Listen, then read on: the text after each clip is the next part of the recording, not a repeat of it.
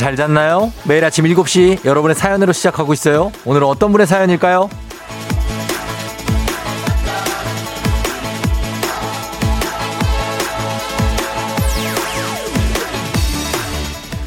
6921님, 우리 큰딸 작년에 졸업하고 1년의 백수 생활을 보냈고요. 드디어 오늘부터 백수 생활 끝나고 직장 생활 시작합니다. 잘할 수 있겠죠?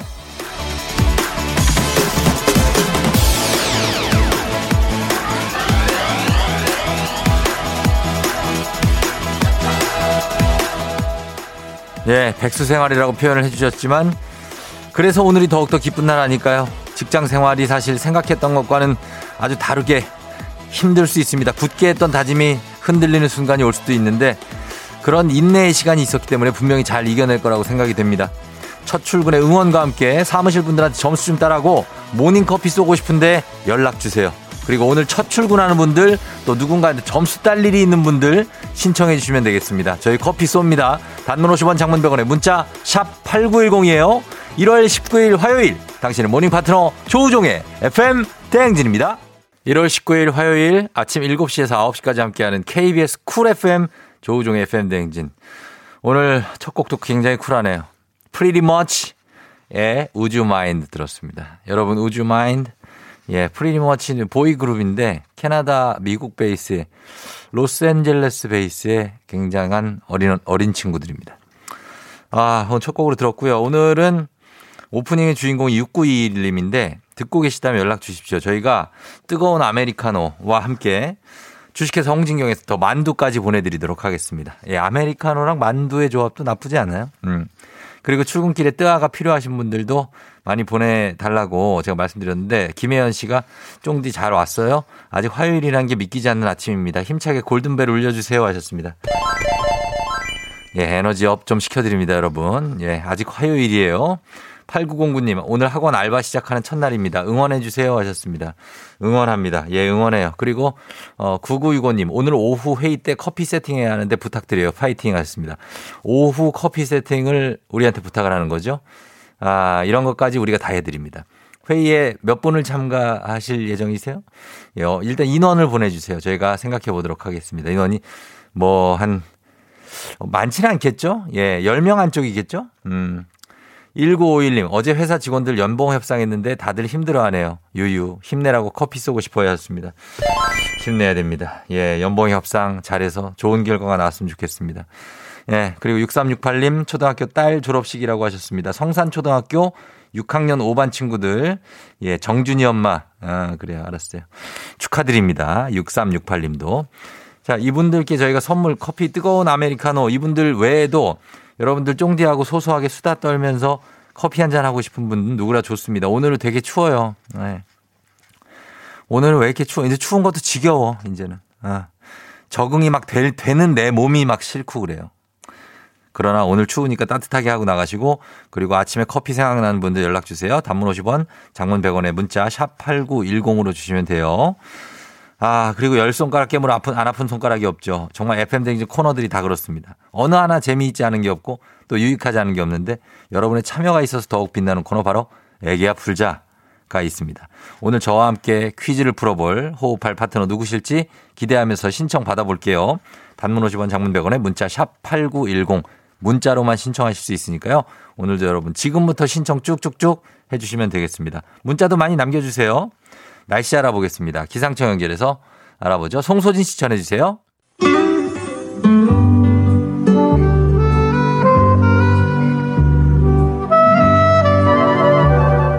따뜻한 라떼를 걸고 하는 우리 라떼님들을 위한 라떼 퀴즈.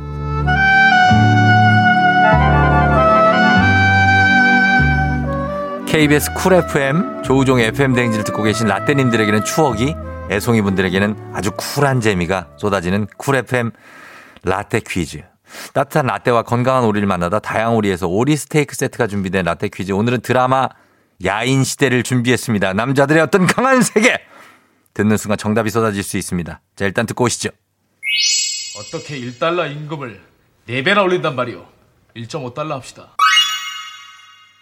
Two dollars. That's double. Double. Two dollars fifty. Can't believe this is ridiculous. Three dollars. All right. Four dollars. OK, thank you. OK.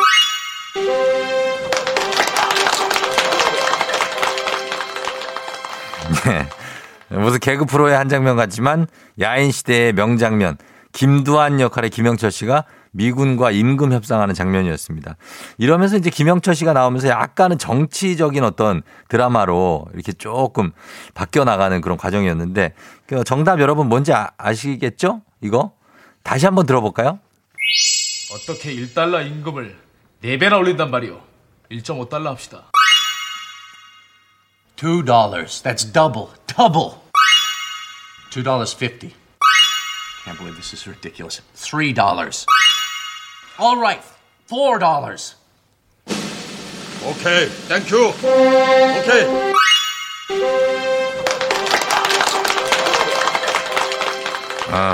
OK, thank you.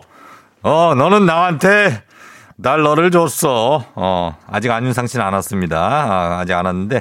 아, KBS 쿨 FM, 조우종의 FM 대행진 가족이라면, 빅마우스 애청자라면 요거 아실 수 있을 겁니다. 우리가 많이 하죠. 요거 정답 보내주시면 되겠습니다. 단문 50원 장문 100원에 문자 샵 8910으로 보내주시면 됩니다. 추첨 통해서 정답자에게 따뜻한 라떼 쏘도록 하겠습니다. 자, 저희는 음악 들으면서 정답 받아볼게요. 갑니다. 야인시대 OST, 강성의 야인! 강성의 야인 듣고 왔습니다. 야인시대 OST. 자, 오늘 따뜻한 라떼를 걸고 하는 우리 라떼님들을 위한 라떼 퀴즈. 오늘 퀴즈의 정답은 과연 무엇일지 공개하도록 하겠습니다. 정답 보여주세요. All right. Four dollars. OK, thank you. OK, 4달러.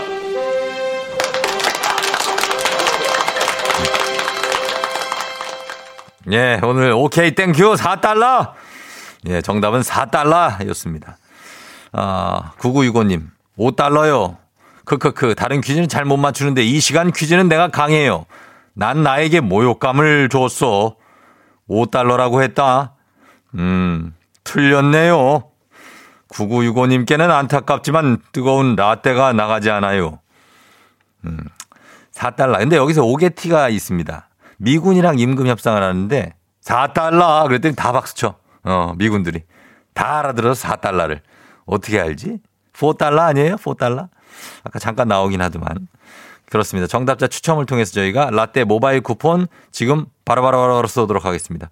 아, 지금 굉장히 무리하게 어, 한 열 몇 명 있는 사무실에 커피를 쏴달라고 하시는데 저희가 글쎄 이 상황이 허락되면은 하는데 예, 10명 있고 막 이런데 커피 쏘기 쉽지 않아요. 아시죠, 여러분? 예. 아무튼 한번 저 열심히 한번 쏴보도록 하겠습니다. 자, 라떼 모바일 쿠폰은 지금 바로 쏘고 오리 세트 당첨자는 방송이 끝나고 난 후 조우종 FM 대행진 홈페이지에 선곡표 게시판에서 확인해 주시면 되겠습니다. 자, 오늘 애기야 풀자 여러분 신청 지금 하고 계시죠? 문자로만 신청할 수 있습니다. 오늘은 애기야 풀자 17만 원 상당의 헤어 드라이어 거기에다가 8만 원 상당의 면도기 세트 같이 얹어서 기본 선물도 있습니다. 거기에 이렇게 얹어서 드리니까 많이 신청해 주세요. 단문 50원 장문 100원에 문자 샵 8910으로 많이 신청해 주시면 됩니다. 잠시 후에 올게요. 조우종입니다. 매일 아침 7시 조우종의 FM 대행진을 진행하고 있어요. 내가 받는 걸 바라는 게 아니지 아침 7시에는 제가 하는 라디오 좀 틀어주세요. 망설이지 말고 틀어주시면 됩니다. 락앤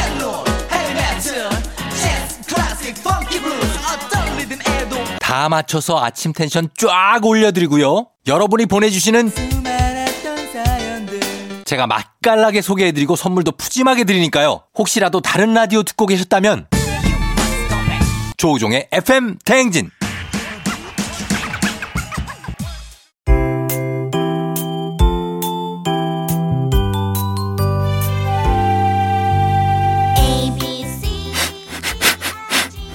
코끝에서 느껴지는 English의 smell. 코로나가 끝나는 날 모두 써주리라. 앤더슨 쌤과 함께하는 코끝 영어.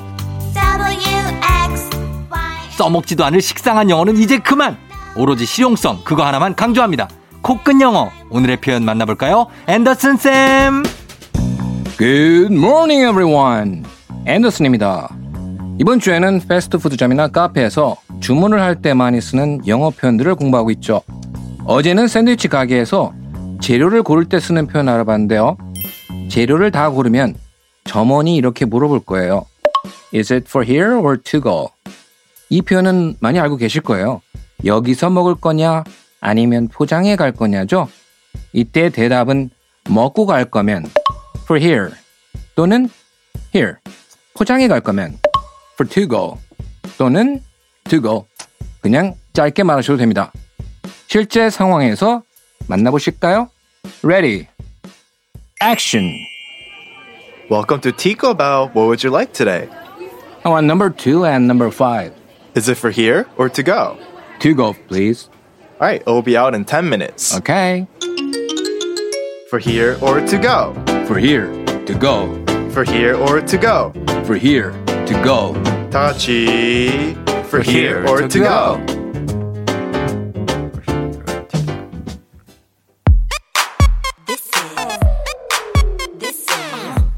21, Please Don't Go. 21의 Please Don't Go 듣고 왔습니다. 코로나가 끝나면 모두 써주리라 앤더슨 선생님과 함께한 코끝 영어. 코로나가 끝나 여행지에 가서 점원이 여기에서 먹고 갈 거예요? 아니면은 갖고 가실 거예요? 포장하실 거예요? 물어봤을 때 유용한 표현이죠. For here or to go 하면 for here or to go 하면 갈 거면 to go 하면 됩니다. 예. 뭐 이거? 신동훈 씨가 출근하다 추워서 순댓국 먹으러 들어왔어요. 석박지에 청아 한잔 하고 있는데 그냥 이거 먹고 집으로 가려고요. 이 뭐야? 예? 술을 드시고 계셔? 이 아침에 신동훈 씨? 예, 그래요. 얼른 들어가세요. 다 먹고. 자, 여러분들 오늘 for here or to go 복습 원하는 분들 매일 방송이 끝난 후에 FM 댕진 공식 인스타그램 그리고 유튜브에서 확인해 주세요. FM 대행진에서 드리는 선물입니다. 겨울이 더 즐거운 알펜시아 리조트에서 숙박권과 리프트 이용권. 프리미엄 스킨케어 바이리뮤에서 부활초 앰플. 일동 코스메틱 브랜드 퍼스트랩에서 미백 기능성 프로바이오틱 마스크팩. 행복한 간식 마술 떡볶이에서 온라인 상품권. 항바이러스 마스크 이온 플러스에서 어린이 마스크 세트. IT 기기 전문 기업 알리오 코리아에서 알리오 무선 가습기. 문서 서식 사이트 예스폼에서 문서 서식 이용권. 헤어기기 전문 브랜드 JMW에서 전문가용 헤어 드라이어. 대한민국 면도기 도르코에서 면도기 세트. 메디컬 스킨케어 브랜드 DMS에서 코르테 화장품 세트. 갈배 사이다로 속 시원하게 음료. 온 가족이 즐거운 웅진 플레이 도시에서 워터파크 and 온천 스파 이용권. 첼로 사진 예술원에서 가족 사진 촬영권. 천연 화장품 봉프레에서 모바일 상품 교환권. 판촉물 전문 그룹 기프코, 기프코에서 텀블러 세트. 하루 72초 투자 헤어맥스에서 탈모 치료기기. 아름다운 비주얼 아비주에서 뷰티 상품권. 지그넉 순간 지그넉 비피더스에서 식후 유산균. 의사가 만든 베개 시가드 닥터필로에서 3중 구조 베개. 브랜드 컨텐츠 기업 유닉스 글로벌에서 아놀드 파마 우산. 한식의 새로운 품격 사홍원에서 제품 교환권 내 몸에 맞춤 영양 마이니에서 숙취 해소용 굿모닝 구미. 자연과 과학의 만남 뷰인스에서 올인원 페이셜 클렌저. 당신의 일상을 새롭게 신일전자에서 간편세척 가습기. 건강한 기업 오트리푸드 빌리지에서 재미랩 젤리 스틱. 향기로 전하는 마음 코코도리에서 디퓨저. 쫀득하게 씹고 풀자 바카스맛 젤리 10만. 핫팩 전문 기업 TPG에서 온종일 화롯불 세트. 유기농 생리대의 기준 오드리선에서 유기농 생리대. 파워풀엑스에서 박찬호 크림과 메디핑 세트를 드립니다.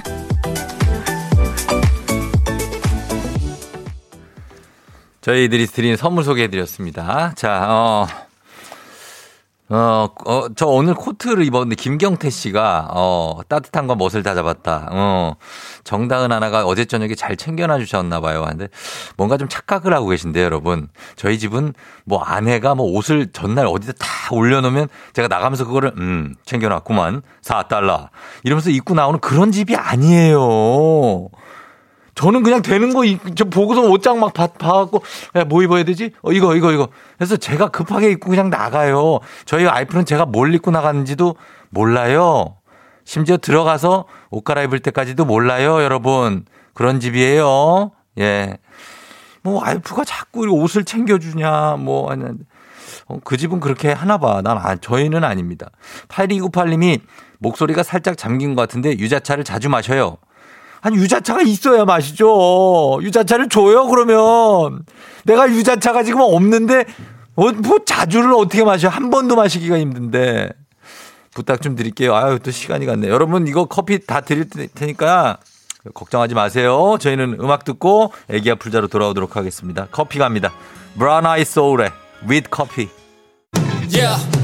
조우종을 울려라 우리 모두 종을 울려라 출근길 FM 대행 진을 할때 때마다 종을 울려라. 다시 조우종을 울려라. 지금은 FM 대행진을 할때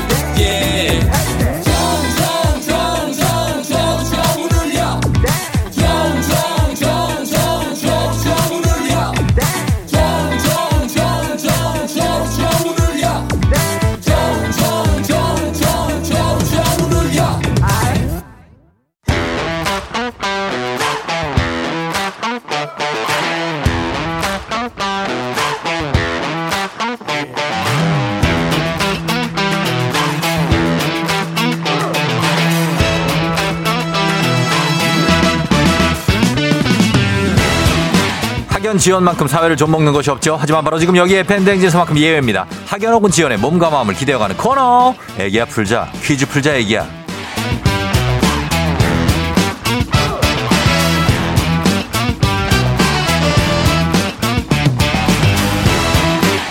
학연 지원의 숟가락 살짝 얹어보는 코너입니다. 애기야 풀자 동네 퀴즈. 올해에도 정관장 화이락이 여성들에게 면역력을 선물합니다. 학교의 명예를 걸고 도전하는 참가자. 이 참가자와 같은 학교 혹은 같은 동네에서 어기 쪽에서 학교를 나왔다면 바로 응원의 문자 보내주시면 됩니다. 학연 지원의 힘으로 문자 보내주시는 분들도 저희가 추첨을 통해서 선물 많이 드려요. 자, 그 오늘은 기존 선물에 또 17만원 상당의 헤어 드라이어 고가에 예, 이거 뭐 우리 써보지도 못한 거 드립니다. 그리고 8만 원 상당의 면도기 세트까지 얹어서 드리는 엄청난 기회. 오늘은 동네 스타가 탄생할 수 있을지 9509님 오늘 승진 발표가 있는데요. 기대하지 말자 말자 해도 긴장되고 조마조마하네요. 쫑디랑 통화하고 퀴즈 풀면 긴장이 좀 풀리려나요? 긴장이 더 될 수 있는데 자, 한번 걸어봅니다. 긴장 풀어드려야 돼. 긴장을 풀어드리는 게 오늘의 목표입니다. 여보세요? 난이도 하 10만 원 상당의 선물이 걸린 초등 문제, 난이도 중 12만 원 상당의 선물이 걸린 중학교 문제, 난이도 상 15만 원 상당의 선물이 걸린 고등학교 문제 어떤 문제를 선택하시겠습니까? 고등학교 문제로 하겠습니다. 고등학교 문제요. 네. 자, 어느 고등학교 누구신지 말씀해 네. 주세요. 전라북도 군산에 군산고등학교 있어요. 군산고 이, 예, 이연수라고 합니다. 이연수 씨요? 네. 아, 이름도 되게 좋고 군산고등학교는 굉장한 학교잖아요. 네, 전통과 예. 어, 같은 우수한 인재들이 많이 저 같은 우수한 인재들이 많이 배출됐습니다. 그렇죠. 군산고등학교 그 군장 산업지대 거기도 알고요, 제가. 어이구 잘하시네요. 아이 그럼요. 다. 아, 군산고등학교 나오셨구나. 그리고 지금은 어디에서 지금 오늘 그 예, 저- 저는 전화- 의왕에 지금 살고 있습니다. 의왕에 살고 계시고 네. 회사 출근 어디까지 해요? 아 저기 군포입니다. 바로 옆에요. 의왕 군포. 네, 예, 바로 옆인데 오늘 지금 승진 발표가 나요. 네, 어 너무 너무 두근두근하고 막 그렇습니다. 음, 몇 시쯤에 나요, 이거? 아 정확히 그거는 모르겠는데 오전 중에 발표될 같아요. 오전 중에 네, 그러면은 네. 지금 나면은 뭐가 되시는 거예요? 만약 연수 씨는 이번에 올라가면 과장이 됩니다. 아 과장님이 되시는 거예요? 네. 아꼭 됐으면 좋겠다, 그죠? 그러니까요. 근데 될 때가 됐어요? 아니면 좀 이른 거예요? 아 조금 늦은 편이라서 좀 일러, 네. 일러요? 아 좀 늦은 편이에요. 늦었어요? 네네. 어, 아, 그럼 돼요.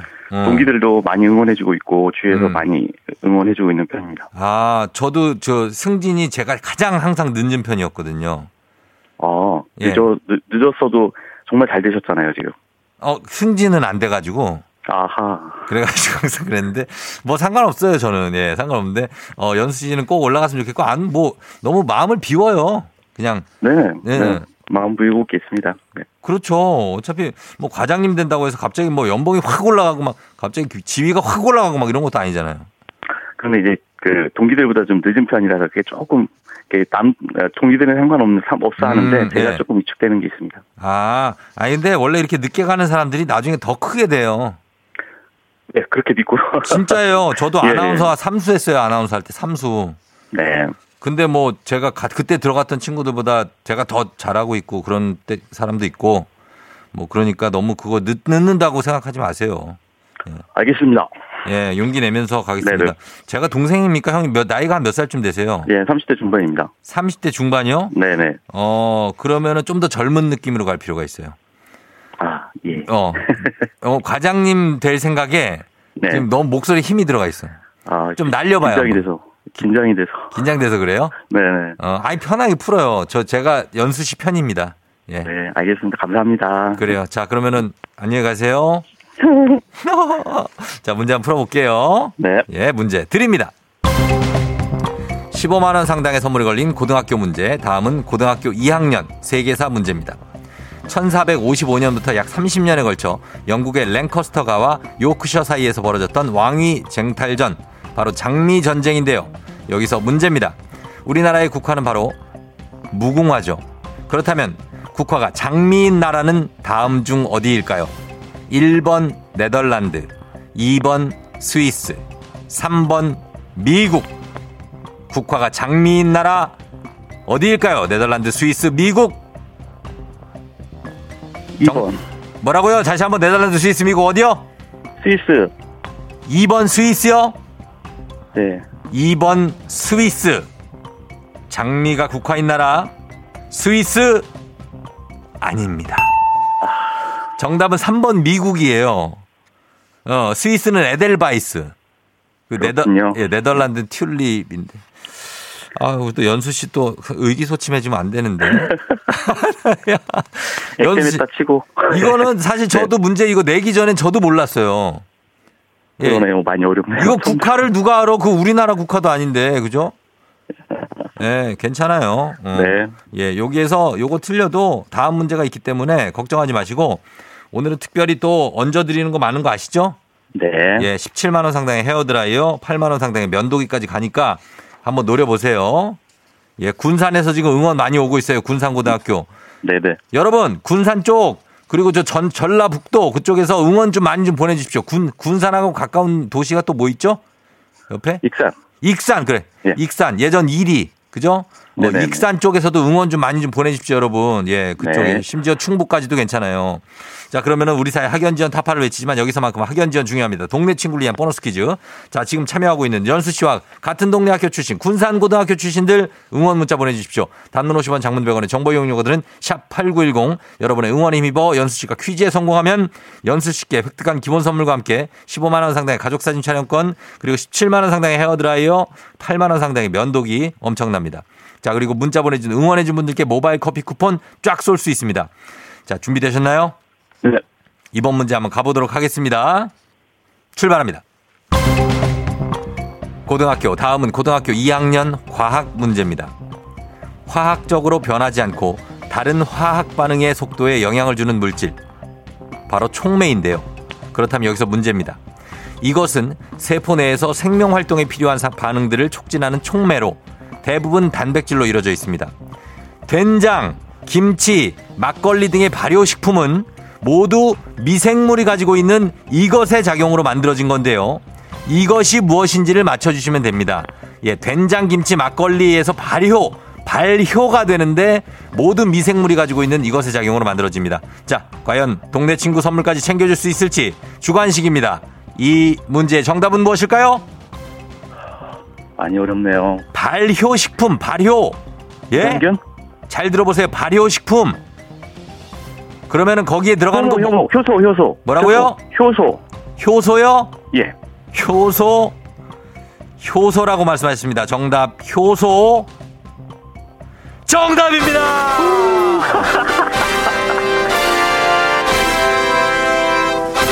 예, 아, 미생물이 가진 효소의 작용으로 만들어지는 거죠. 된장, 김치, 막걸리. 정답 효소 맞춰주세요. 연수 씨 맞췄어요. 아이고, 맞췄네요. 마지막이 아, 좋네요. 예, 끝이 마지막. 좋으니까 뭐. 네. 끝이 좋으니까 오늘 뭔가가 좋은 소식이 있을 것 같아요. 네네. 그쵸? 네. 음, 소감 한 말씀 해주세요. 아, 너무 긴장했었는데요. 네. 퀴즈 풀고 나니까 굉장히 확 풀리는 것 같고요. 마음 네. 비우고 오늘 음. 어, 하루 보내도록 하겠습니다. 자, 그래요. 미리 그러면, 자, 과장님 승진했다고 생각하고, 예, 승진 소감 한번 부탁드립니다. 아, 주위에서 도와주신 여러분들께 정말 감사드립니다. 다 얘기해요. 도와주신 분들 이름. 예. 아, 우리 저희 집사람. 아니, 근데 지금 이런 얘기하기는 좀 그런 것 같아요. 그러면은 저희 집사람한테 감사하고요. 예. 예, 감사 인사해요. 예. 항상 옆에서 지켜봐준 어 이정아 너무 감 고마워. 음, 그래요. 어, 이정아 씨가 어, 아- 아내예요? 네. 어, 그래요. 이정아 씨랑 함께 하면 되는 겁니다. 예. 그러니까 과장이 뭐 그렇게 중요합니까? 예. 중요하군요. 중요합니다. 아, 저도 예전에 회사 다닐 땐 그런 거 되게 중요하게 생각했는데 퇴사하고 나니까 별 중요하게 생각이 안 돼서 그랬어요. 예. 그때는 막 부장님이 되게 위대해 보이고 그랬는데 또 아무것도 아니더라고요. 어쨌든 뭐 연수 씨의 입장이 있겠죠. 연수 씨. 네. 꼭 승진하시기 바랍니다. 예, 고맙습니다. 그래요. 쫑디한테 혹시 할 말은 없습니까? 예, 청취율 대박 나세요. 어, 그래요. 그냥 그러고 갈 거예요? 왜요? 어. 할 말 없구나? 알겠어요. 여보세요? 네. 예, 뭐 이렇게 말을 안 해요, 사람이. 알았어요. 아유, 이런 게 처음이라서 아, 좀 처음이라서? 많이 떨리고 그러네요. 예. 알았어. 저희가 선물 다 차곡차곡 챙겨서 드릴게요. 네, 감사합니다. 그래요. 오늘 과장 꼭 되세요. 네. 예. 음, 아, 뭔가 약간 좀 뜨뜨미지근하다 왠지 어 뭐 과장된 거에 약간은 자신감이 없으신 것 같아 갖고 조금 그런데 자신감을 갖고 혹시 안 되더라도 그걸 뭐 동기들하고 비교해서 는다고 너무 실망하지 마십시오. 저도 예전에 동기들이 막 다 대리해 되고 심지어 과장되고 그럴 때 많이 초조했어요. 저도 다- 당사자니까. 근데 막상 지나고 나니까 정말 아무것도 아니었습니다. 어, 나중엔 막 제가 추월해 갈 때 그때의 짜릿함이 있습니다. 0395님, 안녕하세요. 군산 중앙고 출신입니다. 너무 반갑습니다. 화이팅. 4437님, 군산고 28입니다. 후배님 화이팅! 5418님, 군산고등학교 23회 졸업생 김호라고 해요. 군산고등학교 파이팅 힘내세요. 제발 맞춰주세요. 하셨습니다. 자, 이분들께 선물 쏠 수 있게 됐습니다. 예, 연수 씨 잘 풀어주셨고요. 자, 이제 바로 다음 문제로 이어가도록 하겠습니다. 카레와 향신료의 명가 한국 SB식품에서 쇼핑몰 상품권과 함께하는 힐링타임. 청취자 여러분을 위한 보너스 퀴즈 파랑의 노래. 파랑의 노래를 듣고 노래 제목을 맞춰주시면 됩니다. 정답자 10분 추첨해서 쇼핑몰 상품권 드리도록 하겠습니다. 짧은 걸 50원, 긴 건 100원이 드는 문자 샵 8910으로 보내주세요. 그리고 무료는 콩입니다. 자, 파랑아 나와라. I can cry and cry and can cry 그때 날 보내주겠어 그 누아런 흐르지 않아 너를 위해 흥겹게 널 내 곁에 두는 것보다 너를 위해서 내가 떠날게 음, 아, 잘 소화해냈어요. 자, 파랑이가 부른 이 노래, 여러분, 제목은 과연 무엇일까요? 보내주시면 되는데, 한 번 더 들어보도록 하겠습니다. 파랑아. I can cry and cry and can cry 그때 날 보내주겠어 그 누아런 흐르지 않아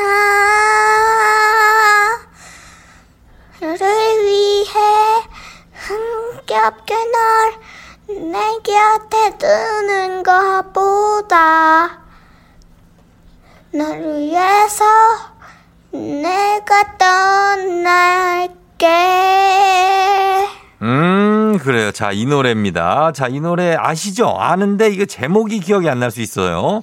자, 떠올리시라고 힌트곡도 하나 아, 띄워보도록 하겠습니다. 여러분 제목 보내주세요. 짧은 걸 오시면 긴건 100원에 문자 샵 8910 콩은 무료입니다. 음악 듣고 와서 정답 발표할게요. 핑클, 늘 지금처럼. 네, 핑클의 늘 지금처럼 들었습니다. 원래 이혜린 씨 곡이죠. 자, 그러면 이 노래 제목이 과연 무엇일지 여러분 정답 발표하도록 하겠습니다. 정답 뭐죠?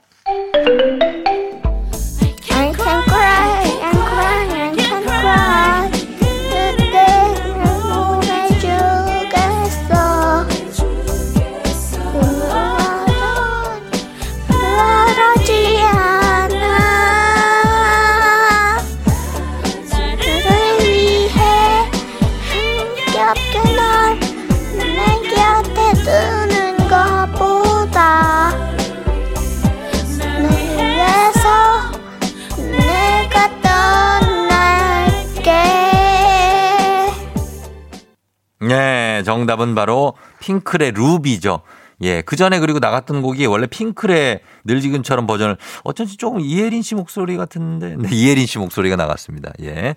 자, 그렇습, 그렇습니다. 그래서 핑클의 루비 맞춰주신 분들 그럼에도 불구하고 많아요. 저희가 선물 받으실 분들 명단 챙겨놓고 3773님 이 노래 수학여행 때 춤췄던 기억이 나네요 하셨고요. 라니아님 파랑아 왜 이리 떠니 핑클 루비다 하셨습니다. 예, 파랑이 아주 담대한 어, 능력을 갖고 있는 파랑입니다. 선물 받으실 분들 명단 저희가 홈페이지에 선곡표 게시판에서 확인하시면 되겠습니다. 파랑아 우리 내일 만나요. 떨지 말고 안녕. 안녕. 너가 아침에 나올 때 다시 나를 봐주지 않을까 생각해 다시 또 play 혹시 내가 힘겨울 때 나에게로 걸어와 버튼을 눌러줄 수 있니 please play play radio and play play on it play play 조종의 FM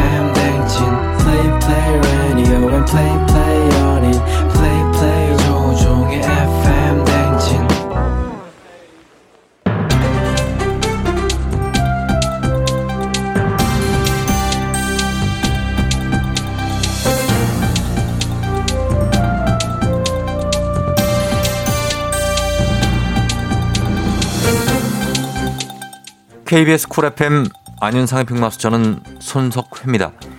화상회의와 온라인 수업으로 인해서 눈의 피로감을 호소하는 분들이 급증했지요. 이런 분들을 위해서 필요한 것은 눈을 편안하게 해주는 빛의 균형, 조명 활용법이라지요. 예, 안녕하십니까. 모든 사안을 유심히 관찰하는 Citizen 유, 글 쓰는 유시민인데요. 조명은 정말 중요해요. 조명 하나로 집안의 분위기를 바꿀 수가 있잖아요. 맞습니다. 조명 중에 최고의 조명은 셀카의 명당, 화장실 조명이지요. 지금 조명 때문에 화장실에서 셀카를 찍는다는 이 말씀이신데 예. 아무리 그래도 공공 그 공용 장소에서 좀 그런 것은 좀 아니지 않아요? 예. 화장실 셀카 좀 어떻게 보십니까? 어, 화장빨보다도 더 강력해진 것이 조명빨이지요. 화장실의 뽀샤시 효과를 놓칠 수가 없는 건데요. 그래서 LED 개인 휴대용 조명을 갖고 다니는 분도 있지요. 예, 그거 참 그 놀라운 일이 아닐 수 없는데요. 굳이 조명을 쓰지 않아도 되는 자연광, 햇빛 효과는 왜 생각을 못 하세요? 그래서 직장이나 카페에서 창가 자리는 항상 인기지요. 하지만 그 자리는 아무나 앉을 수가 없지요. 아, 그것은 자연광에 대한 편견이에요. 무조건 빛이 많이 들어온다고 좋은 것은 아니고요. 환경과 빛의 균형이 중요합니다. 그 셀카는 모르겠지만은 업무 효율과 눈의 피로를 줄이기 위해서는 그 창가 자리보다는 창문에서 수직으로 앉는 게 좋아요. 그렇다면 창가 자리가 아니고 창가 수직 자리 놀랍지요. 지금까지 왜 눈치 싸움, 자리 싸움을 그렇게 한 걸까요? 빛이 들어오는 창가 자리에 앉으면 컴퓨터 모니터가 빛으로 둘러싸여서 눈의 피로를 유발하고요. 모니터 화면에 빛이 가장 덜 반사되는 위치. 그게 바로 창문 수직 자리인 건데 그러면 혹시 그 자리도 누군가 앉아 있다. 그러면 어떻게 하지요? 그 자리 싸움에 질 것 같으니 먼저 포기하겠다. 뭐 이런 말씀이신데요. 그럼 방법은 또 있어요. 어떤 방법이냐면 블라인드 각도를 조절하면 됩니다. 창문의 블라인드 각도를 기울이면 빛이 천장으로 올라간 다음 아래로 반사되니 어디든 어디든 환해요. 이렇게 되면 맞습니다. 그게 현명하지요. 그런데 그걸로도 눈이 피로하고 일에 집중이 안 된다. 그럼 그때는 어떻게 하지요? 뭐 제가 이 방법까지는 안 쓰려고 그랬는데 그게 처병을 원시- 원하시니까는 이제 말씀드리겠습니다. 예. 밀어버리 있잖아요. 예. 사이키 조명. 사이키. 그거 키고요. 놓으세요 그냥.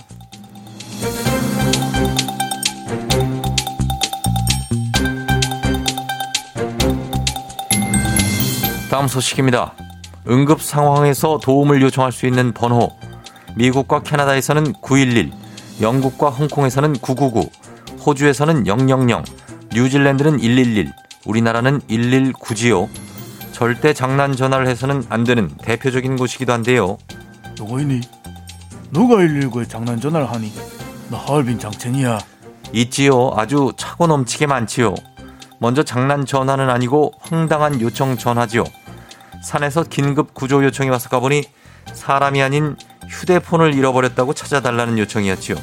너 지금 그걸 말이라고 하니? 제가 그런 게 아니라 그런 사람이 있었다는 거지요. 더욱더 황당한 것은 하수구에 빠졌다고 구조 요청을 해서 출동을 해보니 하수구에 립스틱이 빠져 있었지요. 이야, 무슨 구조를 립스틱에 붙이니? 정신 나간 것들 아주 많다야. 어? 맞습니다. 또 어떤 분들은 김치 냉장고가 동작이 안 된다고 와서 봐달라고 했지요. 그런 일에는 출동할 수 없다고 얘기하자 그래 김치 냉장고는 가전 AS 센터에서 출동 요청해야 되는 거 아니겠니? 그건 말하지 않아도 아는 상식 아니야? 세금 꼬박꼬박 내는 국민이 부르는데 와야지 무슨 말이 그렇게 많냐고 고래고래 고함을 질렀다지요. 목소리 큰 사람 이기는 거이니 그런 거야. 내가 더 크게 고함 지르면 되겠니? 키야, 니 아주 기가 막힌다. 이. 응? 이보다 더 막 기가 막힐 순 없지 않겠니?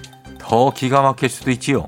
다급한 출동 요청에 가보니 출동하는데 몇 분 정도 걸리나 보려고 신고했다는 분이 있었지요.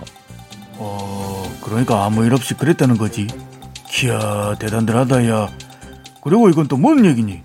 불났다고 해서 출동했더니 집에 들어가기 위한 그거 집에 들어가려고 한 거짓말이었다. 맞습니다. 술을 마시고 집에 들어가려 했지만 문이 잠겨 있어서 술김에 불이 났다고 신고를 한 거지요. 야야, 이런 아들 가만 놔두니? 안 되지요. 오늘부터 소방 기본법 시행령 개정안이 공표되는데 거짓 장난 신고에 따른 소방력 낭비를 막기 위해 이런 거짓 신고를 하면 최대 500만 원의 과태료를 물게 되지요. 영 하나 더 붙이면 아야 되겠니? 500이면 되지요. 소방력 낭비하는 정신 나간 것들 잘 들어. 앞으로 119에 거짓, 장난 전화 이거 하면 과태료 물론 112 경찰관이 누구 집 찾아간다. 알겠어? 마동석 같은 경찰 찾아간다. 집에 없는 척 숨어도 소용없어야. 응?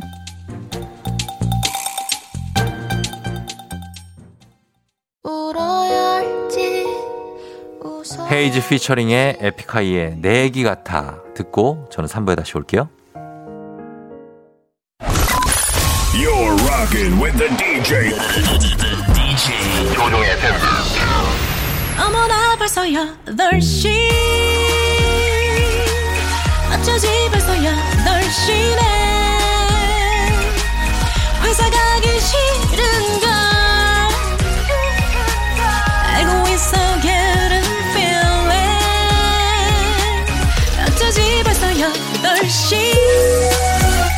승객 여러분의 팬데진 기장 조우종입니다. 안전에 완전을 더하다 티웨이 항공과 함께하는 벌써 8시오. 오늘은 이탈리아로 떠납니다. 해변 쪽 투어가 있을 예정입니다. 수영복이랑 선크림 챙기시고요. 지금 화요일 아침 상황 기장에게 바로바로바로바로바로 알려주, 알려, 알려주시기 바랍니다. 단문 50원 장문병원의 정보 이용료들은 문자 샵 8910 콩은 무료입니다. 자 비행기 이륙합니다. Let's!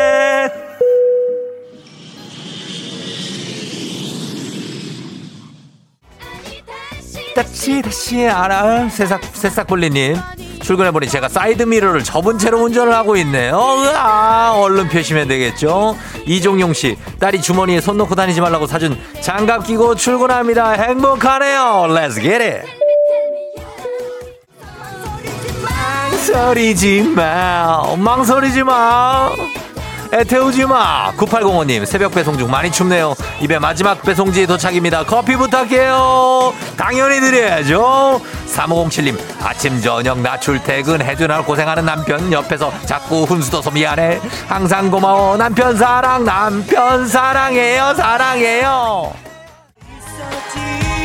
원투 원투 원투 원투 갑니다. 사랑해. 고음이 안 돼요 김아영님 남편 차 타고 출근 중인데요. 여기서 쫑디 방송이 나오고 있어요. 우리 남편 수문의 청자였나봐요. nice 남편. 김수영 씨 자전거 타고 출근. 근데 자전거가 얼음. 걸어가야 하나. 조심해서 출근하세요. 컴온 아 예 컴온 이현석 씨 급하게 출근하다 여름 바지를 입었네. 무릎에 느껴지는 한기 뼈까지 시려온다. 어떡하지? 내 내복을 줄까? K80681337님 혼자 있는 딸 유부초밥 챙겨주고 출근. 즐거운 하루. 딸 사랑해. 여러분 출근길 매우 매우 조심하면서 출근하세요. 컴온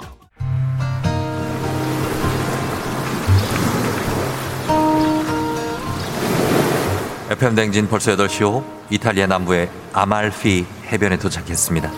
레몬이 유명한 마을이면서 마피아 마을로 불리기도 한다니까 조심하시고요. 수영복 갈아입기 전에 절벽 위의 카페에서 아 한잔하면서 그림 같은 경치를 즐기시면 됩니다.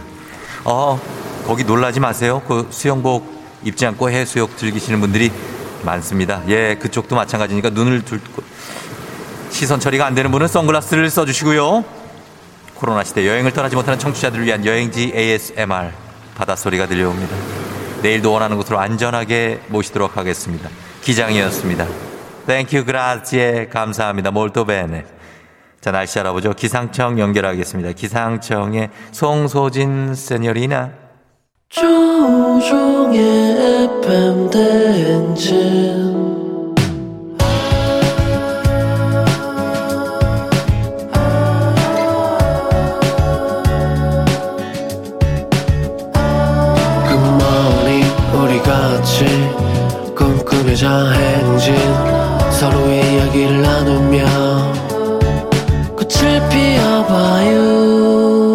조종의 FM 대행진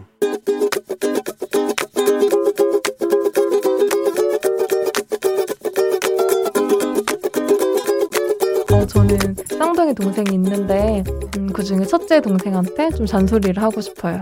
음, 동생이 이제 대학원을 끝내고 회사에 취업을 했어요.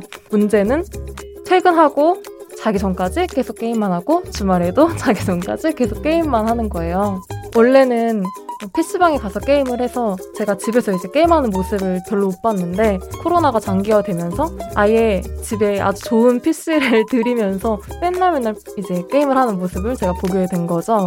어, 동생아 밥 먹을 때 제발 빨리 좀 나왔으면 좋겠고 엄마 힘드시니까 그리고 그렇게 너가 좀 게임을 줄이고 뭔가 자기 개발하는 모습을 보이는 것도 나는 효도라고 생각하거든.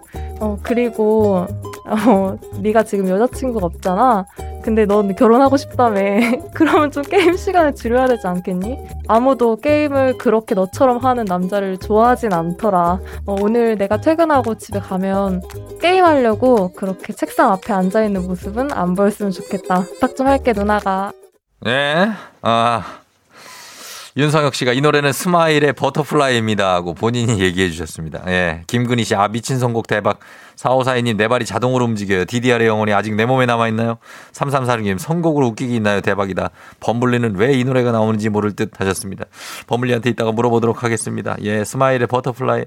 DDR의 1단계에서, 첫 판에서 이걸 거의 뭐, 어, 옆 친구랑 얘기하면서, 아니면 커피 마시면서, 어, 동전 바꾸면서 이거는 그냥 한 판 넘어갈 수가 있습니다. 예, 세상에나 추억 돋는 선곡이라고 함수진 씨, 4873님, 펌프가 생각나네요 하셨습니다. 아, 1024님, 누님 불가하오. 결혼은 게임 좋아하는 여자를 찾겠소. 어, 그래. 오늘 KBS 쿨 FM 조우종의 FM 댕진 잔소리 강수경님께서 퇴근 후에 뿐만, 뿐만 아니라 주말까지도 게임만 하고 있는 쌍둥이 첫째 동생한테 빨리빨리 나와서 밥 먹고 결혼하고 싶으면 게임 시간 좀 줄여라 라는 경고의 잔소리를 해주셨는데 게임아 잘하는 여자가 이상형인 분이 또 있습니다. 예, 그런 분들이 있어요. 저희는 이런, 이런 거 펌프하고 DDR 하는 거 잘하는 분들 너무 좋아합니다. 예, 매력적이지 않습니까? 아무튼 간에 그렇습니다. 조금 줄여주시면 좋겠다는 발로 뛰는 유고원 리포터의 취재였습니다. 오늘도 고맙고요. 저희는 범블리 모닝 뉴스로 돌아올게요.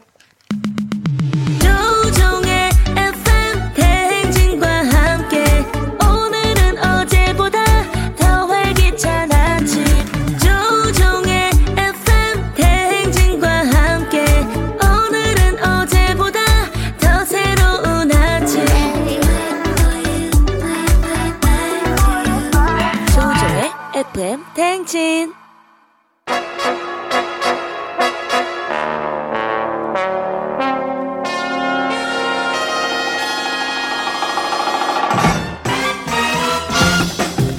이 코너 원래 제목이 기억 안 난다는 청취자가 한가득합니다. 범블리 모닝 뉴스 KBS 김준 범블리 벌벌리 기자와 함께합니다. 안녕하세요. 네. 김준 범블리는 어, 이 DDR 펌프 이런 거 알아요? 알죠, 당연히 그 세대니까. 어. 네, 저희 고등학 제 고등학교 다닐 때 나왔던 거 중학교 때. 아, 그래요. 그 범블리는 모를 거다. 공부만 아, 했을 그걸 거다. 어떻게 몰라요? 아, 물론 제가 잘하진 못했는데 예. 당연히 알고. 당연히 알고. 저 게임 엄청 좋아했습니다. 게임을 뭘 좋아했는데요? 예전에 요즘은 그런 말 잘 안 쓰는데 예, 예. 예전에 게임 폐인이라는 말이 있었어요. 어, 있었죠, 있었죠. 제가 대학생 할때 2년 동안 그렇게 살았습니다. 아, 진짜 게임만 하고? 네, 게임만 하고. 상상이 안 가네. 저 스타크래프트를 너무 좋아해서. 야, 네. 기가 막히죠. 저는 아마추어 치고는 굉장히 잘했습니다. 제가. 어, 뭐 자랑하자면. 저그예요, 프로토스예요, 테란이에요. 저는 랜덤.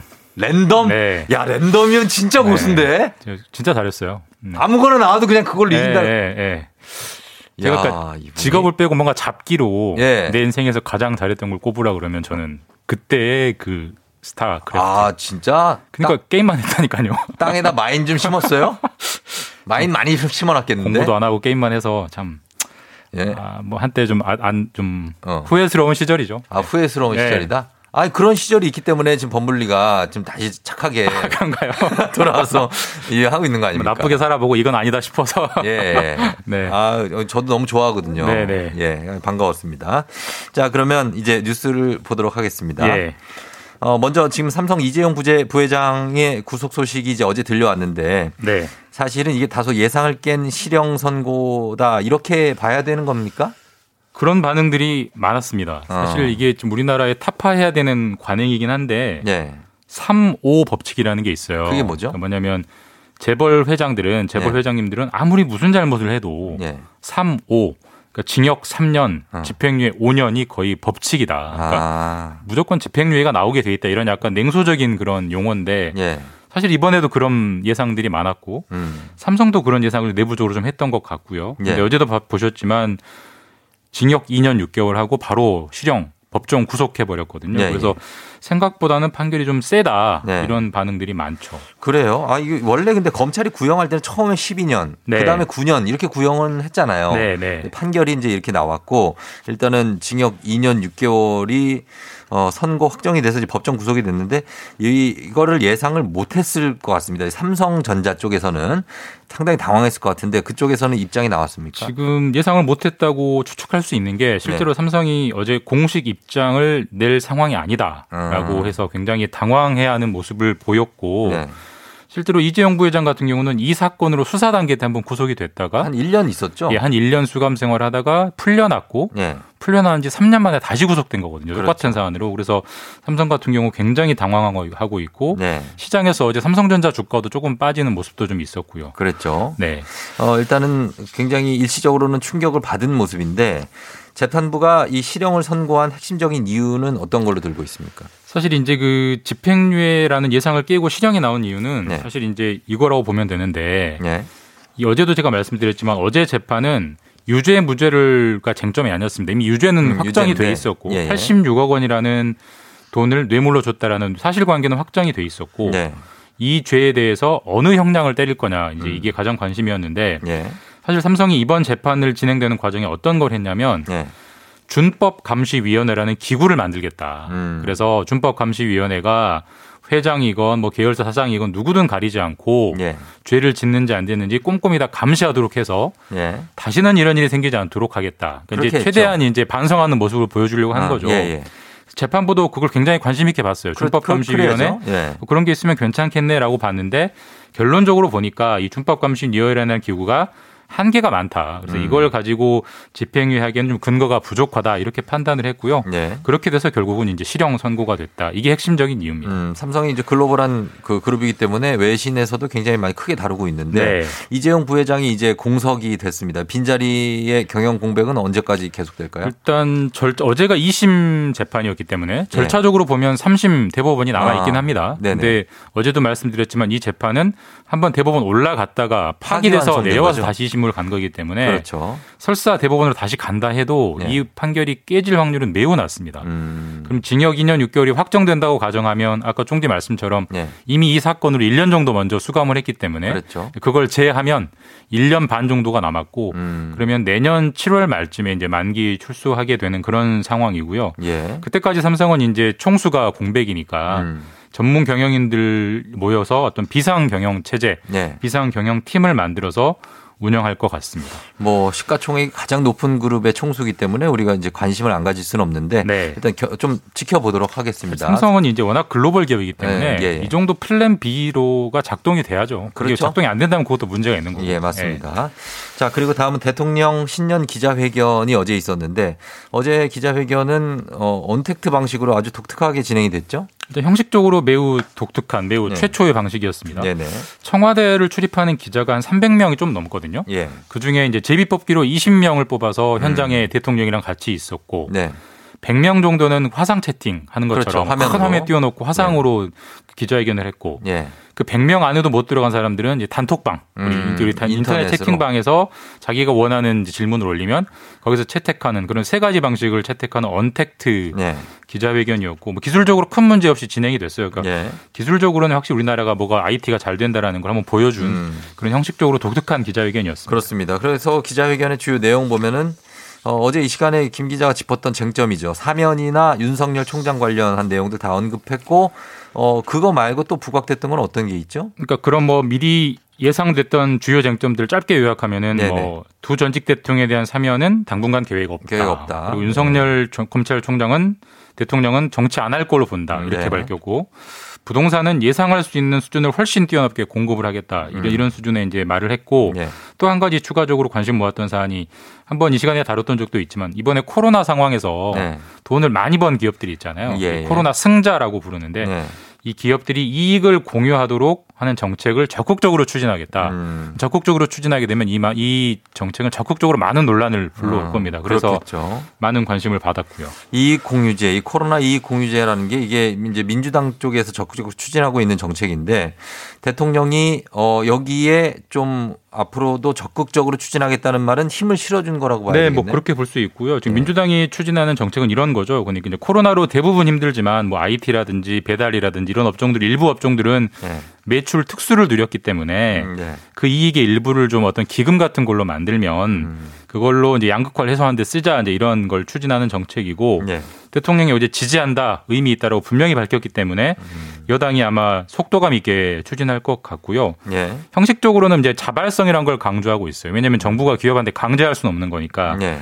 자발적으로 참여하면 정부가 어떤 강력한 인센티브를 주겠다 이런 그림을 그리는 거는 같습니다. 이것에 이 코로나 승자들이 기분 좋게 참여한다면 모르겠지만 아무리 이게 자발적인 제도라고 해도 또 자발적이기 때문에 문제인데 이게 대통령까지 이제 가세한 쟁점이 됐으니까 논쟁이 조금 더 가열될 거라고 봐야겠죠. 이게 상당히 이제 비판의 소지가 있는 정책이에요. 예. 사실 이제 첫 번째로는 정부가 아무리 자발적이라고 강조해도 그게 사실 기업 그죠? 입장에서는 뭐 100% 네. 자발적이라고 볼 수가 수좀 없죠. 없죠. 눈치가 보이는 게 있을 수밖에 없는 네네네. 거고 그렇게 사실상 자발을 빙자한 강제다. 이게 이제 국민의힘 야당이 비판하는 논리고요. 네. 또 다른 측면의 비판의 논리는 양극화를 해소하는 건 좋은데 그럴 네. 거면 정부가 세금을 더 걷어서 음. 정부가 그걸 돈을 적절한 곳에 쓰는 게 그게 원칙이고 전공법이지. 예. 세금 올린다는 게 부담스러워서 지금 어떤 애매한 우회책을 쓰는 거 아니냐. 음. 이거는 꼼수다. 이런 음. 비판도 있고 해서 네, 여하튼 지금 정부나 정부나 대통령이 힘을 싣고 추진하기 때문에 네. 앞으로 상당한 논란이 장기간 이어질 것 같고 음. 좀 지켜볼 대목인 것 같습니다. 네, 알겠습니다. 자, 다음은 코로나 백신 소식 한번 보겠습니다. 지금 백신이 이 백신을 맞고 부작용이 발생하면 정부가 보상을 해준다는 이런 지침도 대통령이 언급을 했죠. 예, 어제 대통령이 그 백신 보상 방안도 구체적으로 언급을 하더라고요. 통상적인 수준 이상의 부작용이 발생하면 정부가 보상할 테니 네. 안심하고 맞아라 이런 얘기를 했고 이런 어. 얘기를 한 꺼낸 배경은 최근에 외신에도 있었습니다만 외국에서 노르웨이에서 예, 예. 화이자 백신을 맞고 한 거의 30명 가깝게 숨졌다 이런 보도들이 있어서 맞아요. 지금 백신이 공급이 제대로 되느냐도 문제입니다만 이 백신 공포가 음. 너무 커지는 거 아니냐 이런 우려가 있어서 그걸 좀 달래기 차원에서 네. 대통령이 구체적인 정책을 언급했다 이렇게 평가받고 있습니다. 예. 백신을 맞고 싶은 사람이 미리 예약할 수 있는 사전 예약제를 실시한다고 그러는데요. 이것 이것도 어제 기자회견 때 나왔던 건데요. 예. 다음 달 말 부터 이제 백신 접종이 예정돼 있잖아요. 예, 그래서 예. 다음 달 2월쯤부터 사전 예약제라는 걸 실시를 해서 본인이 원하는 시간, 원하는 장소에서 맞을 수 있게 음. 예. 예약할 수 있는 시스템을 준다고 하고 예. 그 예방 접종을 받으면 이 사람 예방 접종 맞은 사람입니다라는 증명서도 떼준다고 합니다. 그런 음. 시스템들이 지금 부가적으로 마련되고 있습니다. 예, 참고하시기 바랍니다. 지금까지 KBS 김준범 기자와 함께했습니다. 고맙습니다. 예, 내일 뵙겠습니다. 네. 조우종의 팬댕진 잠시 후 4부에는 오늘 부자의 세계 아, 서현진 아나운서와 함께 오늘은 분리배출의 세계에 대해서 친절하게 알려줄 홍수열 소장님 자칭 쓰레기 박사님이 오늘 오시니까 여러분 굉장히 흥미로운 내용이 이어질 겁니다. 잠시 후에 다시 돌아올게요.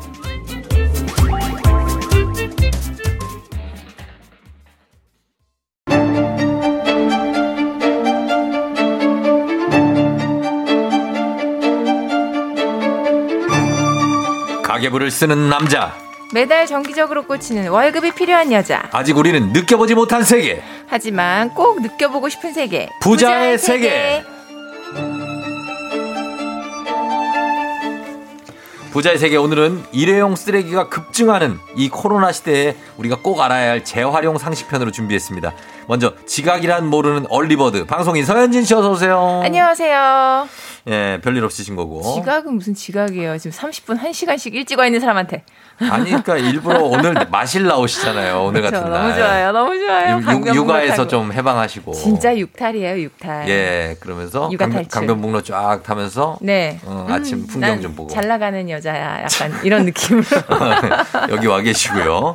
그리고 오늘 우리에게 분리 배출의 세계를 친절하게 알려주실 자원순환사회경제연구소 홍수열 소장님, 쓰레기 박사님, 어서 오세요. 네, 안녕하세요. 반갑습니다. 예, 수식어가 화려합니다. 가장 많이 불리는 게 쓰레기 박사인데, 그리고 쓰레기 문맹 탈출을 돕는 쓰레기 해설가, 쓰레기 통역가. 오. 뭐 이렇게 많은 수식어가 있는데 원래는 역사를 전공하셨어요? 네, 하- 어, 대학교 때 네. 동양사학과를 졸업했습니다. 아, 동양사를 하시다가 갑자기 왜 이 쓰레기사 쪽으로 어, 이게 어, 환경 쪽으로 이렇게 역사과에 갔는데 공부를 너무 많이 시키더라고요. 많이 시키죠. 네, 예. 그래서 예. 음, 딴 길로 샜는데 어쩌다 보니 쓰레기판에 그 이게 이런 계기가 딱 있잖아요. 무슨 에피소드라든지. 그런 극적인 에피소드가 있어야 되는데 예. 없어요? 그런 게 없어요. 그거 우리가 한번 만들까요, 우리끼리?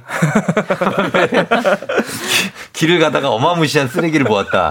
어? 뭐 이런 걸로. 아, 그러면은 일단은 그래서 쓰레기에 관한 거 내용들 저도 굉장히 쓰레기에 관심이 많거든요. 네네. 저도 한때 별명이 또 쓰레기였던 적도 있고. 아니, 이경규 씨가 맨날 그렇게 어. 불러가지고. 어, 야, 왜요? 넌 쓰레기야! 그냥 괜히 자기 뭐 회식하다 취해가지고. 아, 그냥 너무 애정하는 그런. 네, 약간 그런 걸로 애칭으로 넌 쓰레기야! 막 이래가지고.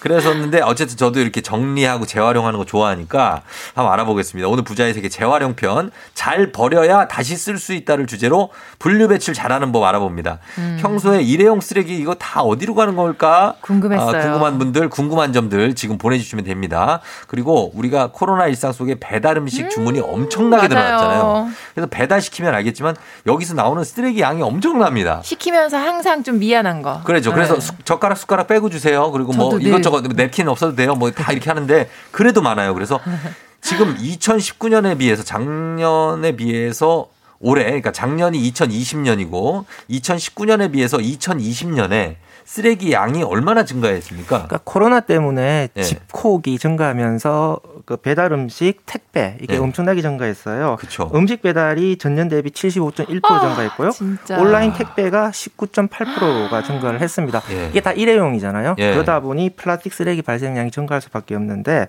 플라스틱 쓰레기가 전년 대비해서 15%, 아, 시- 어, 어, 비닐 쓰레기가 11%가 증가를 했어요. 어마어마하네요. 지금 배달 음식이 하루 평균에 나오는 배달 용기가 830만 개예요. 840만 개? 830만 개가 매일매일 쏟아져 나옵니다. 와. 그러니까 1년으로 그치, 그치. 환산하면은 약 30억 개의 어, 아. 배달 그 용기 쓰레기가 나오고 있는 거예요. 아니 그게 다 어디로 가는지 저는 사실 또 예전에는 별 생각이 없었는데 아기를 네. 낳고 나니까 얘네들이 앞으로 이제 살아갈 세상에 음. 이 쓰레기들이 이거 썩지도 않는 거 이거 버리면은 어. 어. 떡하나 막 온갖 걱정이. 되고 약간 우울 우울하기까지 한 거예요. 이거 그리고 음식은 네. 이거 음식물 기름 같은 거 묻어 있는 거는 재활용도 안 돼요. 저 그거 최근에 알았어요. 그래요? 최근에. 어, 재활용이 안 되니까. 뭐 여러 가지로. 그래서 뭐 서현진 아나운서는 실천하고 있는 뭐 그런 거 있습니까? 뭐 내가 음. 조금 줄이기 위해서. 저는 뭐. 이제 음식 먹고 네. 다 그래도 다 이렇게 씻어 가지고 버릴 때 좀 깨끗하게 씻어서 어, 버리고. 재활용 되게. 예. 네. 그리고 뭐 그런 뭐지 생수 같은 거 밖에 음. 라벨 떼고 네. 아니면 텀블러 갖고 다니려고 노력하고 요 정도. 생수는 라벨도 떼고 그 뚜껑도. 따로 분- 아니 뚜껑. 생수 어. 뚜껑하고 그 몸체가 따로 분류가 돼요. 어 진짜요? 아, 지침이 바뀌었어요. 어떻게 됐어요? 뚜껑을 따로 버리면 뚜껑은 부피가 작기 때문에 네. 재활용이 안 돼요. 안 돼요? 그래서 예. 어, 라벨은 떼시고 라벨 떼고. 뚜껑 떼고 압착을 한 다음에 다시 뚜껑을 닫아서 버리도록. 아, 진짜요? 네, 최근에 지침이 바뀌었어요. 전 압착까지는 어, 나- 알았는데. 이게 왜냐면 2019년까지는 뚜껑이 따로 그게 됐거든요. 예, 예. 아, 바뀌었구나. 그러니까 원래는 이제 뚜껑을 떼서 버리라고 했는데 네. 뚜껑을 떼서 플라스틱으로 분리 배출하면 이게 재활용 될 거라고 생각했는데 그게 안 된대요? 뚜껑은 부피가 작아 재활용이 안 되거든요. 아. 그러면 뚜껑을 닫아서 버리게 되면 플- 페트병 재활용하는 업체에서 뚜껑을 따로 분리해서 재활용을 할 수가 그러니까. 있거든요. 어. 이게 더 재활용이 도움이 된다. 아, 거죠. 일단은 요거가 꿀팁입니다. 저 네. 뚜껑은 그냥 닫아서 버리시면 됩니다. 그렇죠? 네. 예. 자, 그리고 어, 지금 기업들이 플라스틱 대신에 이제 재생 원료를 사용하는 구조로 많이 바꾸고 그러니까요. 보면은 재생지 같은 걸로 포장지도 많이 만들고 냅킨도 그렇고 많이 만드는데 박스 좀 어떻게 좀 했으면 좋겠어요. 박스요? 너무 깨지거나 이런 거 아닌 이상은 어. 그냥 종이에 좀 이렇게 싸서 좀 이렇게 너무 밀봉할 필요는 없죠. 그러니까요. 밀봉해서 막 열어 보면 그냥 모자야. 뽁뽁이 좀 안 하고 모자는 어디 깨지지도 않는데 그거를 막 그러니까 이- 이런 것들이 다 쓸데없이 쓰이는 그런 어떤 쓰레기 배출인데 그런 거에 대해서도 우리 박사님이 제일 고민을 많이 하실 것 같아요. 그러니까 일단은 네. 쓰레기를 줄이고 하는 데 있어서 소비자가 할 수 있는 게 많이 없어요. 우리가 없어요. 일회용 비닐봉투 줄이려고 장바구니를 들잖아요. 네. 장바구니 비닐로 가득 차거든요. 그러니까, 네. 이게 물건을 만들 때부터 그렇지. 비닐로 다 싸서 네. 어, 물건을 팔아버리니까 소비자가 할 수 있는 게 없습니다. 따라서 네.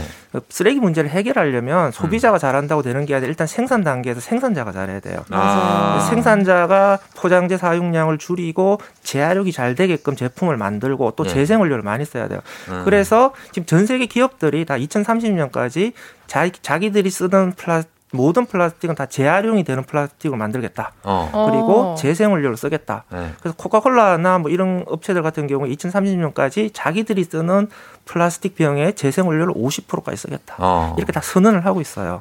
일단 우리가 문제 의식을 가질 게 이 플라스틱 재활용 안 되고 어, 다 어디로 갑니까 이거? 이거 다시 땅에 못 묻어요? 그 땅에 쓰레기들. 묻으면, 땅에 묻으면 안 되죠 지금 어. 매립장이 부족하니까. 그러면 이 쓰레기들 어떻게 처리해야 그러니까 돼요? 재활용되는 거 아니면 태워야 되는 건데 네. 태우는 것도 문제가 있잖아요. 그쵸, 래서 어떻게든 재활용이 되는 쪽으로 아. 해야 되는 거죠. 다시 써야 되는구나. 그렇죠. 리사이클링이죠. 순환을 시켜야 되는 거죠. 근데 사실 저는 외국에 나가 보면 그나마 우리나라가 분리배출이 좀 잘 되고 있다 인식 참여도도 좀 높고 음, 네. 그래서 봤더니 세계 2위래요 이 재활용률도 우리나라가 네, 그 정도면 그래도 그나마 낫지 않나. 어. 2018년 기준으로 네. 해서 우리나라의 재활용률이 62%예요. 음. 세계 2위다라고 얘기를 했는데 지금 세계 1위로 올랐었어요. 야 진짜예요? 와. 예, 그 전까지 독일이 재활용률 67% 로 1위고 예. 한국이 62%로 2위다라고 음. 얘기했는데 예. 어, 독일이 통계 집계 방식이 조정이 됐어요. 아. 네. 그래서 67%에서 그냥 50%로 통계가 조정되면서 네. 한국이 자동 1위로 아 우리가 1위구나. 그러니까 올라갔는데 예. 문제는 예. 그러니까 독일도 67%에서 통계를 조정한 거거든요. 왜냐하면 그렇죠. 67%가 명목 재활용률이에요. 어. 그냥 분리 배출된 양을 된 재활용용으로 다 다 잡아버리니까 실제 재활용 되는지 모르고. 예, 예. 그러니까 예. 실질 재활용량이 아닌 거죠. 예. 우리나라도 62%가 명목 재활용률이에요. 음. 그러니까 분리 배출된 양을 의미하는데 예. 분리 배출되었다라고 해서 이게 다 재활용되는 건 아니거든요. 예. 선별하는 과정, 재활용하는 과정에서 쓰레기로 다 빠져나가요. 그렇죠. 그렇게 따지면 우리나라도 실질 재활용률은 50% 미만이 될 것 같아요. 아, 그러니까 이런 것들을 참고해서 네. 재활용이 되는 게 있고 안 되는 게 있는데 이거 조금 이따 저희가 자세하게 한번 짚어보도록 하겠습니다. 쓰레기 이거 버리면 어디로 갈 데도 없습니다. 저희가 음악 한 곡 듣고 여러분들이 재활용에 관해서 궁금했던 점들 문자로 받아볼게요. 단문 50원 장문 100원 샵 8910 콩은 무료니까 많이 보내주시고 저희는 음악 듣고 다시 돌아오도록 하겠습니다. 이현우 씨, 정인 씨, 데니안 씨가 함께 부른 환경송입니다. 초록별의 노래 듣고 올게요. 아, 빨리 들어오셔야 돼요. 빨리 저희 할 얘기가 네. 많습니다. 예. 아, 이현우, 정인, 데니안이 함께 부른 환경송, 초록별의 노래 듣고 왔습니다. 왜냐면 이게 재활용할 게 한두 가지가 아니기 때문에. 그쵸. 3410님이 분류배출 대대적으로 홍보가 필요해요. 이런 방송 코너 너무 좋아요 하셨습니다. 일단 용어부터 한번 보고 갈게요. 박사님. 분리배출입니까? 분류배출입니까? 분리 배출이 맞고요. 예. 흔히들 분리 수거라는 용어를 쓰는데 네. 그거 틀린 거죠. 어, 분리 수거는 쓰레기를 가져가는, 가져가는 사람, 거죠. 사람이 지자체가 쓰는 용어고요. 예, 예. 우리 시- 시민들은 분리 배출을 잘해야 돼요. 분리 배출을 예, 예. 잘해야 된다. 네. 분류 배출 아니죠. 분리. 분리. 분리. 예, 분리입니다. 예, 분류 배출은 처음 들어요. 처음 아, 알았어. 알았어요. 김윤미 씨가 아 그동안 뚜껑 분리했는데 이제부터 뚜껑 닫아야겠네요 하셨습니다. 이런 분들 많으시구나. 예, 그 생수 뚜껑 말하는 거예요. 자, 그러면 저희가 여기서 잘 버려야 다시 쓸 수 있다. 오늘 부자의 세계 재활용 편입니다. 오늘 분리 배출 오해와 진실 yes와 no로 건너가 볼게요. 제가 드리는 질문에 yes와 no로 대답해 주시면 되는데 자세한 거는 끝나고 여쭤봅니다. 자, 시작해 보겠습니다. 플라스틱 재활용 1위 품목은 테이크아웃 커피잔과 빨대다. No. Yes or no? No. 어? 샴푸나 세제의 펌프 마개는 재활용되지 않는다. Yes. 내용물이 담긴 화장품은 그대로 종량제 봉투에 버리면 된다. Yes. No. 오. 영수증이나 명함은 일반 쓰레기다. Yes. 자, 이렇게 왔어요. 네. 자, 분리배출 오해와 진실 첫 번째. 플라스틱 재활용 1위 품목이 테이크아웃 커피잔 그리고 빨대는 빨대. 아니다라고 답하셨어요. 어떤 그러니까 거? 예. 테이크아웃 커피잔과 빨대는 네. 재활용이 되지 않습니다. 따라서 아. 쓰레기로 배출을 해야 돼요. 그 많은 게 다 쓰레기예요. 예, 일단은 그 테이크아웃 커피잔 같은 경우에 투명하잖아요. 네. 그게 페트 재질 아니면 PP 재질, PS 재질 여러 종류가 써요. 그러니까 커피 테이크 커피 전문점마다 재질이 달라요. 네. 그러면 분리 배출하면 선별장에서 플라스틱은 재질별로 선별을 그치, 해야 선별이 하는데 안 되지. 투명하기 때문에 육안으로 선별을 할 수가 네, 없어요. 맞아요. 그러다 보니까 다 쓰레기로 빠져나가고요. 빨대 같은 경우에는 부피가 너무 작기 때문에 네. 분리 배출하더라도 선별장에서 이 재활용품을 골라낼 수가 없어요. 빨대가 예. 아. 전 빨대는 사실 그냥 버렸었는데 네. 컵은 종이 같은 거, 뜨거운 뜨아 같은 거 보면 항상 그것도 종이에다가 버리고 이랬는데 그러면 안 되는 거예요? 종이컵 같은 경우에도 코팅이 되어 있기 때문에 아. 폐지에 섞으면 재활용이 안 돼요. 아. 다음에 플라스틱 컵도 재활용이 안 되고, 그러니까 일회용 컵은 종이 컵이든 플라스틱 컵이든 다 네. 재활용이 안 되기 때문에 문제가 되는 거죠. 그거를 커피 카페에서 다 통일하면 어떻게 됩니까? 똑같은 걸로. 그러면 가능하죠. 그럼 돼요? 네. 아, 그 대단결이 필요하고. 그런데 업체가 너무 많아요. 너무 너무 많아서 네. 일일이 통일하기가 문제구나. 쉽지 않아서 그러면은 재활용 1위 제일 재활용 1위 품목은 어떤 거예요? 음, 페트병이라고 해요. 페트병. 음, 네. 아, 네. 페트병은 뭐 사실 그냥 바로 재활용이 그쵸. 가능하니까 네. 된다는 얘기고요. 그다음에 샴푸나 세제 펌프 마개는 재활용되지 않는다. 그 샴푸나 세제 펌프막에 떼셔가지고 네. 자세히 보시면 미- 안에 스프링이 들어가 있어요. 예. 그쵸. 그러니까 철로 된 스프링이거든요. 음. 이게 그 분리 마개를 닫은 상태로 분리 배출을 해버리게 되면 재활용하는 업체에서 파쇄를 하거든요. 아. 파쇄를 할 때 철로 된 스프링 때문에 네. 칼날이 상해요. 어. 그러니까 그 생수 페트병 같은 경우에는 마개를 닫아서 배출하는 거고요. 네. 샴푸나 세제 같은 경우에 펌프 마개는 마개를 떼셔서 떼서 마개는 쓰레기로 버리셔야 돼요. 떼서 안에 어. 다 씻어 물로 좀 씻어내고. 네, 네, 네. 물을 씻고 그 통만 통만 네. 버리면 되는 것 같고. 네. 그다음에 요거 추가적인 질문인데 그 즉석밥 용기 같은 건 재활용 안 됩니까?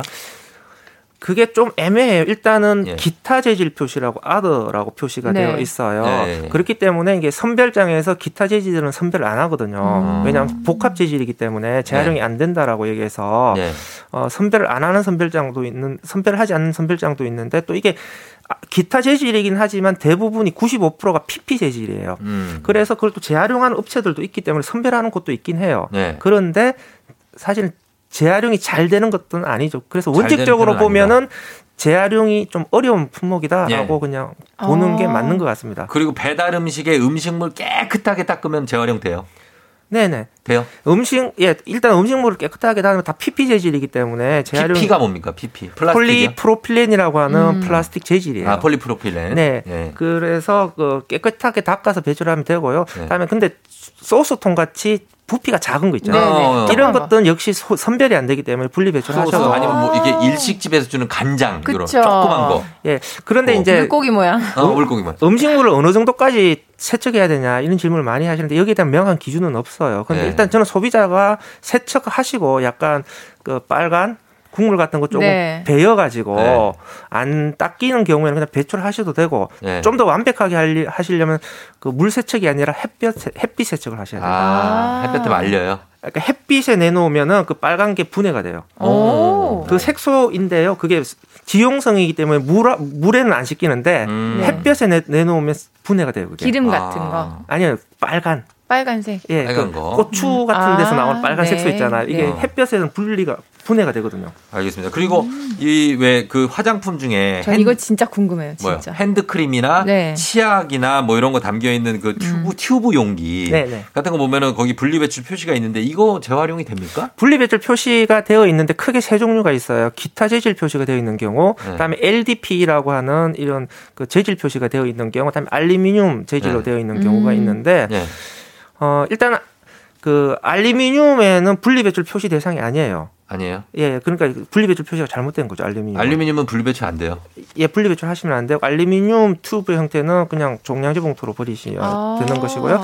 그다음에 플라스틱으로 되어 있는 어, 튜브 같은 경우에는 저는 원칙상 분리배출 표시가 되어 있기 때문에 네. 소비자들은 내용물 제거하시고 세척하셔서 분리배출하는 것을 오, 원칙으로 합니다. 거기 어. 맞아요. 여기 써 분리 배출이라고 써 있는 용기들이 있어요. 네네. 저는 그거 그냥 여- 예사로 그냥 지나갔거든요. 네.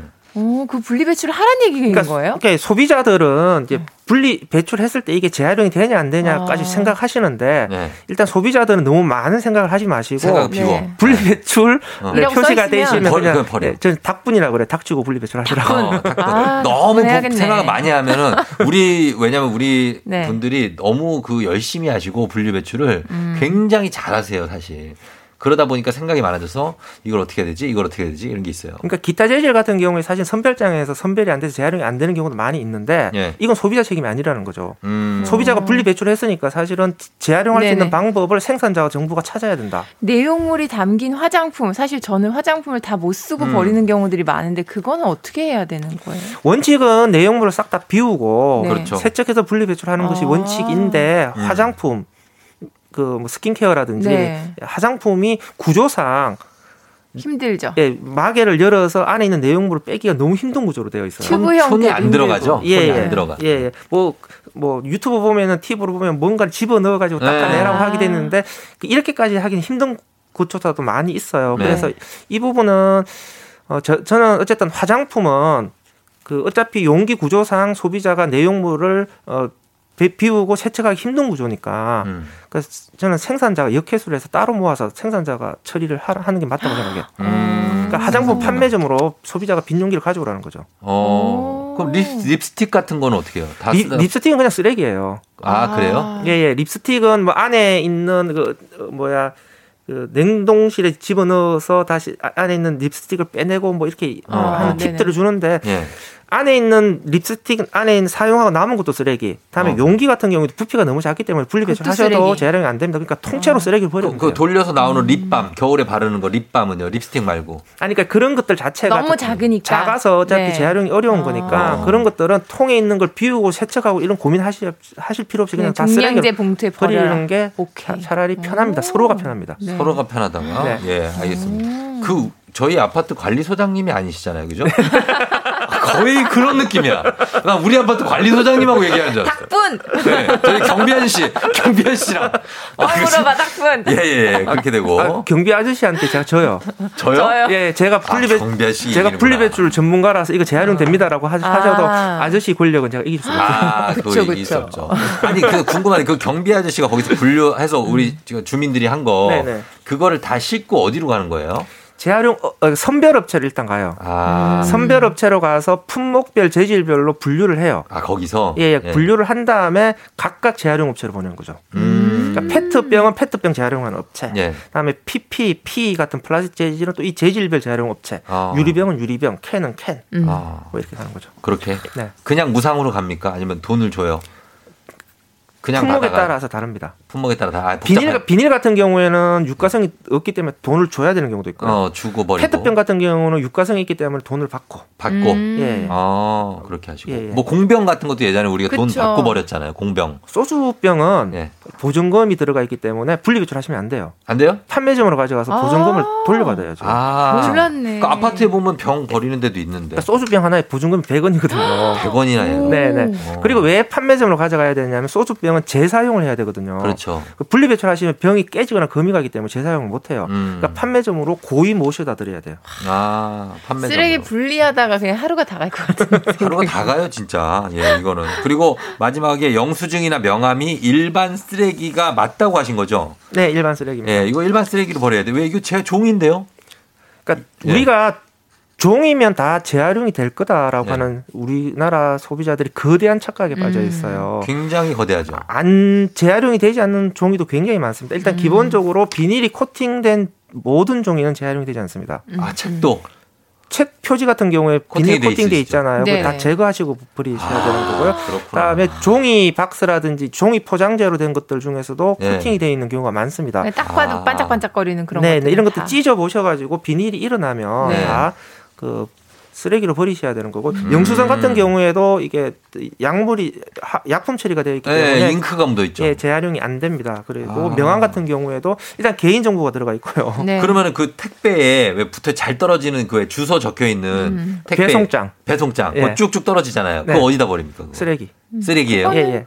아, 그거 재활용 안 돼요? 배송장도 재활용이 안 되는 종입니다. 수많은 그런 그 비슷한 재질이 있는데도. 예, 예. 어, 왜요? 그거 하- 하면 안 됩니까? 이 약품 처리가 돼 있어요. 야, 약품 예, 처리. 예. 아, 비닐로 씌워져 있죠, 한 겹. 그러니까 비닐이 코팅 아, 광고 가야 돼요? 아, 알겠습니다. 네, 비닐이 코팅되어 있는 경우도 있고 약품 처리가 되어 우리가 여기 백삼동 아줌마들끼리 얘기가 네. 너무 많아 가지고. 어, 너무 좋아. 광고 가야 돼. 예, 광고 갔다 오겠습니다. 자, 오늘 끝까지 갑니다. 오늘은 어, 자원순환 사회경제연구소 홍수열 소장님, 어, 쓰레기 박사님과 함께 예 분리배출 분리배출에 대해서 알아보고 있는데 질문이 쇄도해가지고 그러니까요. 받을 수 있는 데까지 한번 받아볼게요. 저희 네. 시간 한 1, 2분 정도 있으니까 매니큐어 병 이거 유리인데 분리배출 음. 되냐고 신복희 씨가. 어, 원칙적으로는 재 분리배출 표시가 되어 있기 때문에 네. 어, 분리배출 하시면 되는 건데 예. 재활용은 어려움이 좀 있습니다. 어려움이 있고. 너무 작다. 작은 것도 있고 안에 있는 내용물이 완전 제거가 음. 안 되는 문제도 있고 또 어. 화장품 용기 같은 경우에 또 색깔이 예. 네. 백색, 갈색, 녹색 이외의 유리병은 색 재활용이 원칙적으로 어렵습니다. 음, 그리고 이 저 그 스케치북에 구불구불한 스프링 그거 스프- 따로 스- 빼야 돼요? 스프링 빼셔가지고 고철류로 배출하셔야 됩니다. 아 따로 빼서 치약은 어떻게 하냐고요? 8994님 치약. 맞아. 치약은 안에 있는 내용물 제거하시고 그냥 네. 분리 배출하시면 됩니다. 분리 배출. 예. 프린트 토너는 어떻게 하냐고. 프린터 토너는 원칙적으로 그 재사용하는 업체들이 있습니다. 예. 그래서 빈 용기, 빈 통을 받아주는 곳으로 어, 예, 찾아서 배출하시는 게 제일 예. 좋고 어떻게 삼삼칠삼님. 자, 아, 그, 그릇, 예. 하면 되고 김진희 씨 주방에서 쓰던 그릇은 어떻게 버려요? 멜라민 수지는 재활용이 안 되는 플라스틱입니다. 쓰레기입니다. 어, 아. 쓰레기다. 그리고 사기 그릇도 쓰레기입니다. 사기 네. 그릇도 나무 젓가락 재활용 안 되나요? 네, 쓰레기입니다. 쓰레기예요. 쓰레기. 어, 칫솔은 재활용 되나요? 최창권 씨. 재활용되는 재질도 있고 안 아, 되는 재질도 끝났네. 있는데 부피가 적기 때문에 재활용이 안 됩니다. 쓰레기를 예, 버리셔야 됩니다. 여기까지 여기까지 하겠습니다. 예, 오늘 서현진 씨와 함께 예, 우리 끝날 때까지 했어요. 홍수연 소장님과 함께. 반응이 굉장히 좋아서 저희 네. 다음 주에도 모시도록 하겠습니다. 오늘은 여기서 마무리하고 여러분 쫑디였습니다. 오늘도 골든벨 울린 하루가 되시길 바랄게요. 안녕. 감사합니다. 감사합니다.